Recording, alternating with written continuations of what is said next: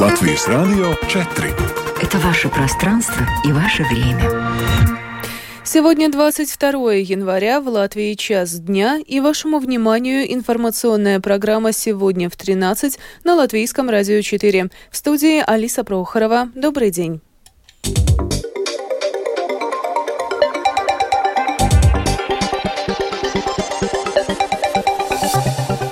В этом выпуске Североатлантический альянс начал крупнейшие за последние десятилетия военные учения. В Брюсселе проходит заседание Совета ЕС по иностранным делам. Ассоциация финансовой отрасли Латвии разработала методику поддержки ипотечных заемщиков. Зарплата педагогов будет составлять 2500 евро в месяц за 36-часовую неделю. Рижский аэропорт планирует создать город нового типа за 300 миллионов евро.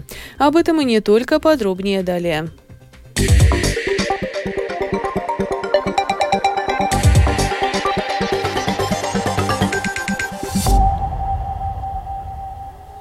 Североатлантический альянс сегодня начал крупнейшие за последние десятилетия четырехмесячные военные учения под названием «Steadfast Steadfast Defender или «Стойкий защитник». В них задействованы около 90 тысяч человек. В учениях принимают участие все страны НАТО и кандидат на вступление в Альянс – Швеция. Маневры, которые продлятся до конца мая, охватят европейскую территорию от Норвегии до Румынии. По данным агентства Deutsche Press, сценарий маневров предполагает нападение России на территорию союзников, которое приводит в действие пятую статью договора НАТО о коллективной совместной обороне. Североатлантический альянс полностью осознает угрозу, исходящую от России и ее империалистических амбиций. Об этом в интервью латвийскому радио заявил советник министра обороны Латвии по НАТО, Европейскому Союзу и другим международным отношениям Иманс Ледис. Эти учения будут проходить по сценарию так называемой пятой статьи коллективной обороны, именно беря во внимание, что в данный момент Россия является главной угрозой для НАТО.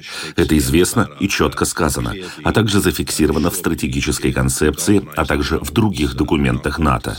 Я считаю, что данные учения указывают на то, насколько серьезно НАТО, как организация, воспринимает эту угрозу, исходящую от России. К слову, в Латвии уже завтра состоится первый набор молодых людей в армию, во время которого будет применен принцип случайного отбора или лотереи. При помощи специальной программы планируется отобрать 300 человек. Они получат повестки о необходимости пройти проверку на состояние здоровья. После прохождения проверки в армию будут призваны 150 латвийских граждан. В Брюсселе сегодня проходит заседание Совета Европейского Союза по иностранным делам. В центре его внимания неотложные вопросы военной и финансовой поддержки Украины. Кроме того, главы МИД стран ЕС обсудят актуальную ситуацию на Ближнем Востоке. Основное внимание будет обращено на заявление главы дипломатии ЕС Жозепа Барреля, который заявил, что террористическую организацию Хамас финансировал Израиль. Вот что заявил Баррель по поводу урегулирования конфликта на Ближнем Востоке на основе принципа сосуществования двух независимых государств – израильского и палестинского. Solo creemos que una solución de dos estados debe ser impuesta desde el exterior para traer la paz. Мы считаем, что решение о создании двух государств, предложенное извне, может принести мир. И я бы хотел подчеркнуть, что хотя Израиль это отрицает, они сами создали Хамас. И да, Израиль финансировал Хамас, чтобы ослабить палестинскую автономию. Если мы не вмешаемся решительно, то спираль ненависти и насилия будет продолжаться из поколения в поколение, от похорон к похоронам. Семена ненависти, посеянные сегодня смогут прорасти в Газе. Сегодня с визитом в Киев прибыл премьер-министр Польши Дональд Туск. В рамках визита он планирует в частности обсудить запрет Польши на импорт украинской сельскохозяйственной продукции и блокирование границы польскими перевозчиками из-за льгот их украинским конкурентам, отмечает BBC. Между тем, Еврокомиссия на этой неделе представит изменения в торговое законодательство ЕС, которые позволят выводить ограничения на импорт украинской сельскохозяйственной продукции в соседние соседние с Украиной страны. Об этом газете Financial Times заявил еврокомиссар по вопросам торговли, бывший премьер Латвии Валдис Домбровскис.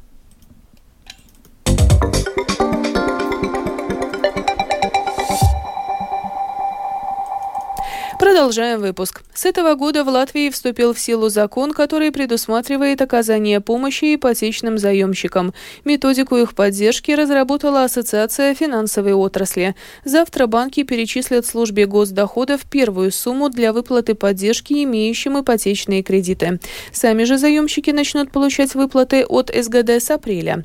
О том, как все будет организовано, в программе «Домская площадь» Латвийского радио 4 рассказал член правления Ассоциации финансовой отрасли Латвии Янис Бразовскис завтрашнего дня банки перечислят первую сумму, которую надо перечислять службе госдоходов. Это 0,5% от ипотечных кредитов, которые были выданы до 31 октября прошлого года. Очень важно всем клиентам знать, что служба госдоходов с клиентами никакой коммуникации вести не будет. Ни смс-ами, ни какими другими э, способами. Банк работает напрямую с службой госдоходов. Мы до апреля этого года подаем в службу госдоходов информацию о клиенте, которому надо э, выплатить компенсацию, суммы компенсации и расчетные счета, на которые должны эти деньги поступать. Так что тут работа только банка и службы госдоходов. Клиенту ничего делать в этом процессе не надо будет.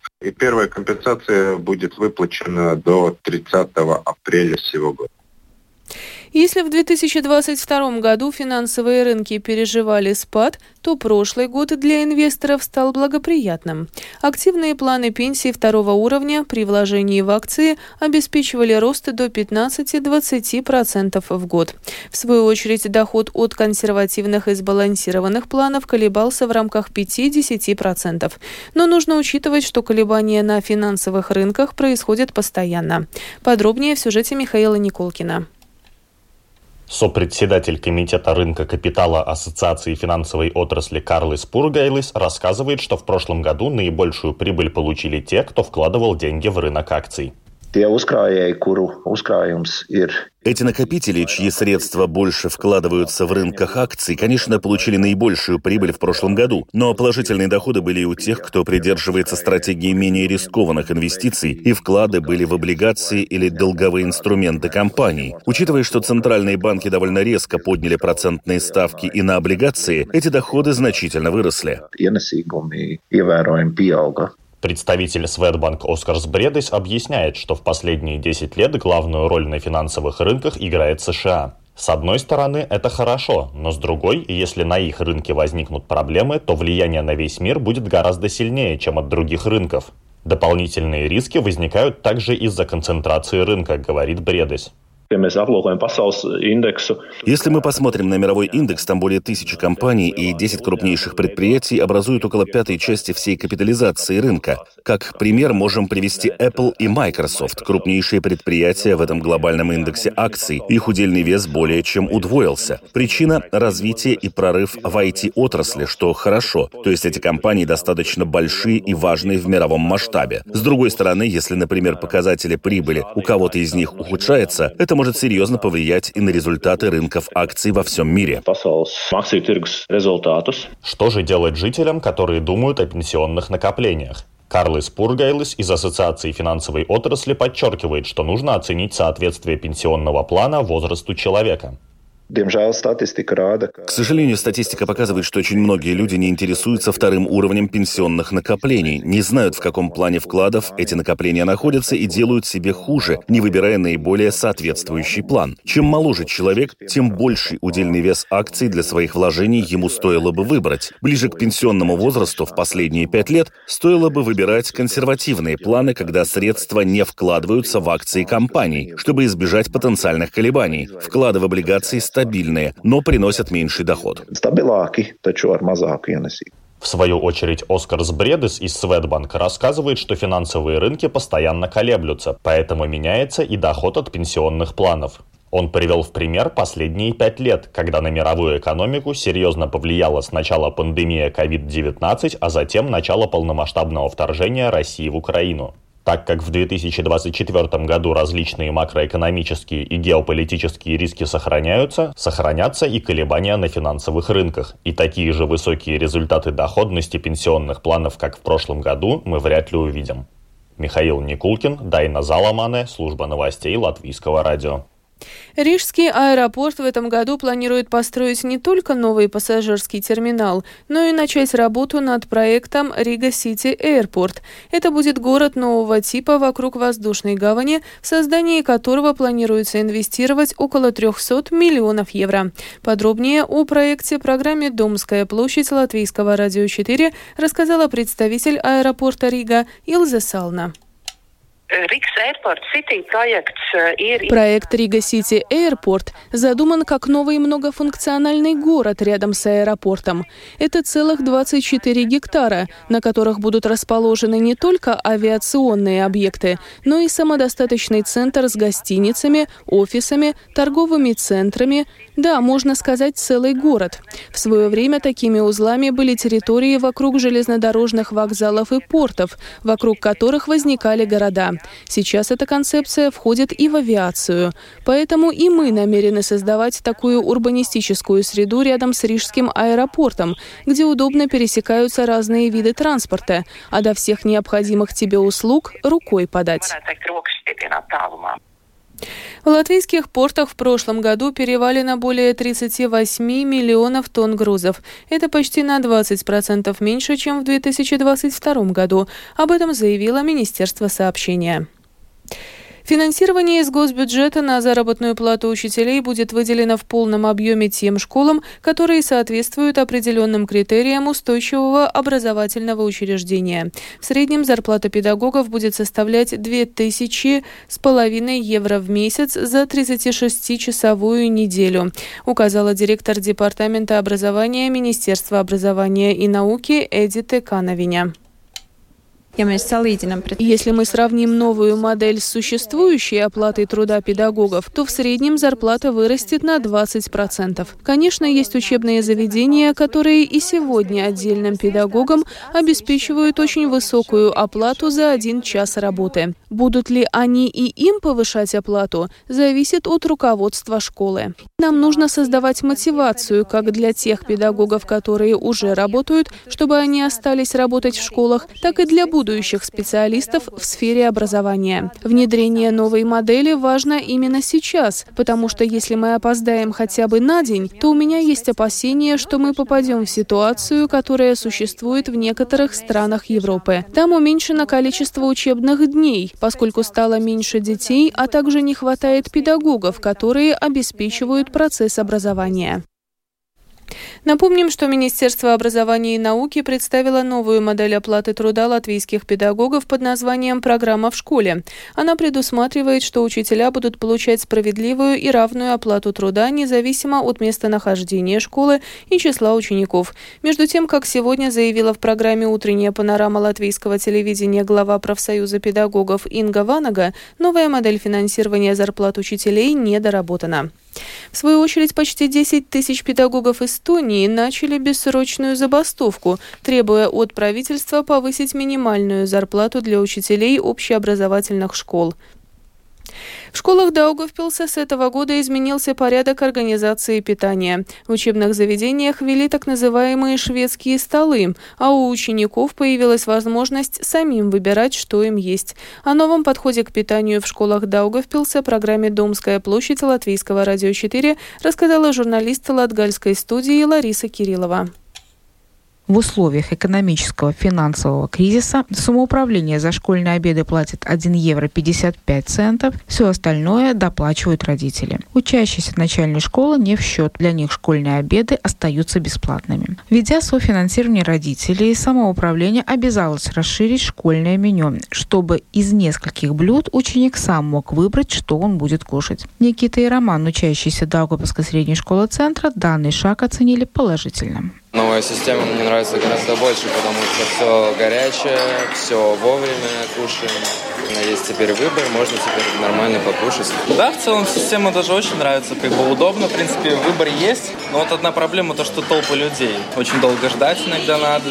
Ну, а так в целом все хорошо. И вкусно очень все готовят. Сегодня детям предлагается на выбор два горячих блюда. Десерт, компот или чай идут уже в комплекте. Директор школы Юрий Высоцкий отмечает, что систему еще придется улучшать. Наконец-то нету жалоб на то, что еда у нас холодная Сейчас основные проблемы – это проблемы организации. Мы должны контролировать процесс, есть ли ребенок в школе заплачен, есть ли договор и так далее. Этот месяц идет такой показательный. Плюсы и минусы по организации и какие-то уже первые выводы можно будет сделать уже в феврале. Мы сейчас смотрим за временем, то количество времени, которое тратят ученики для того, чтобы поесть. С марта Лепойский университет будет присоединен к РТУ. В процессе слияния в Лепое будут усилена, будет усилена программа инженерных наук. В свою очередь в РТУ появятся четыре новых программы. Об этом латвийскому радио заявила проректор по обучению Рижского технического университета Элина Гайла Саркана.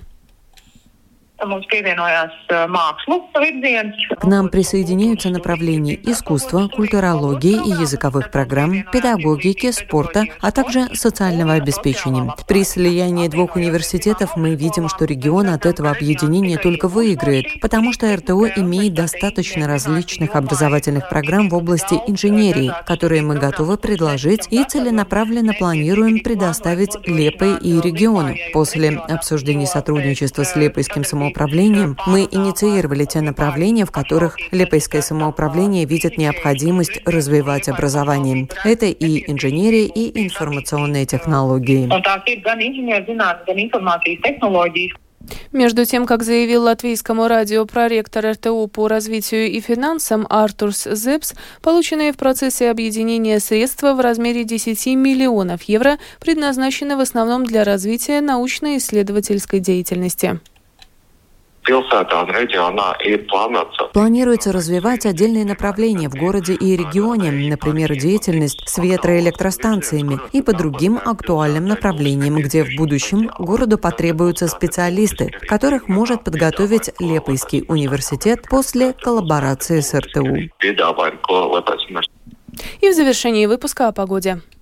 В ближайшие сутки в Латвии облачно. Ночью на большей части территории страны, а днем временами осадки в виде дождя, снега и мокрого снега. Дороги будут скользкими. Ветер южный, юго-западный до 12 метров в секунду, порывами до 19, ночью на побережье до 22 метров в секунду.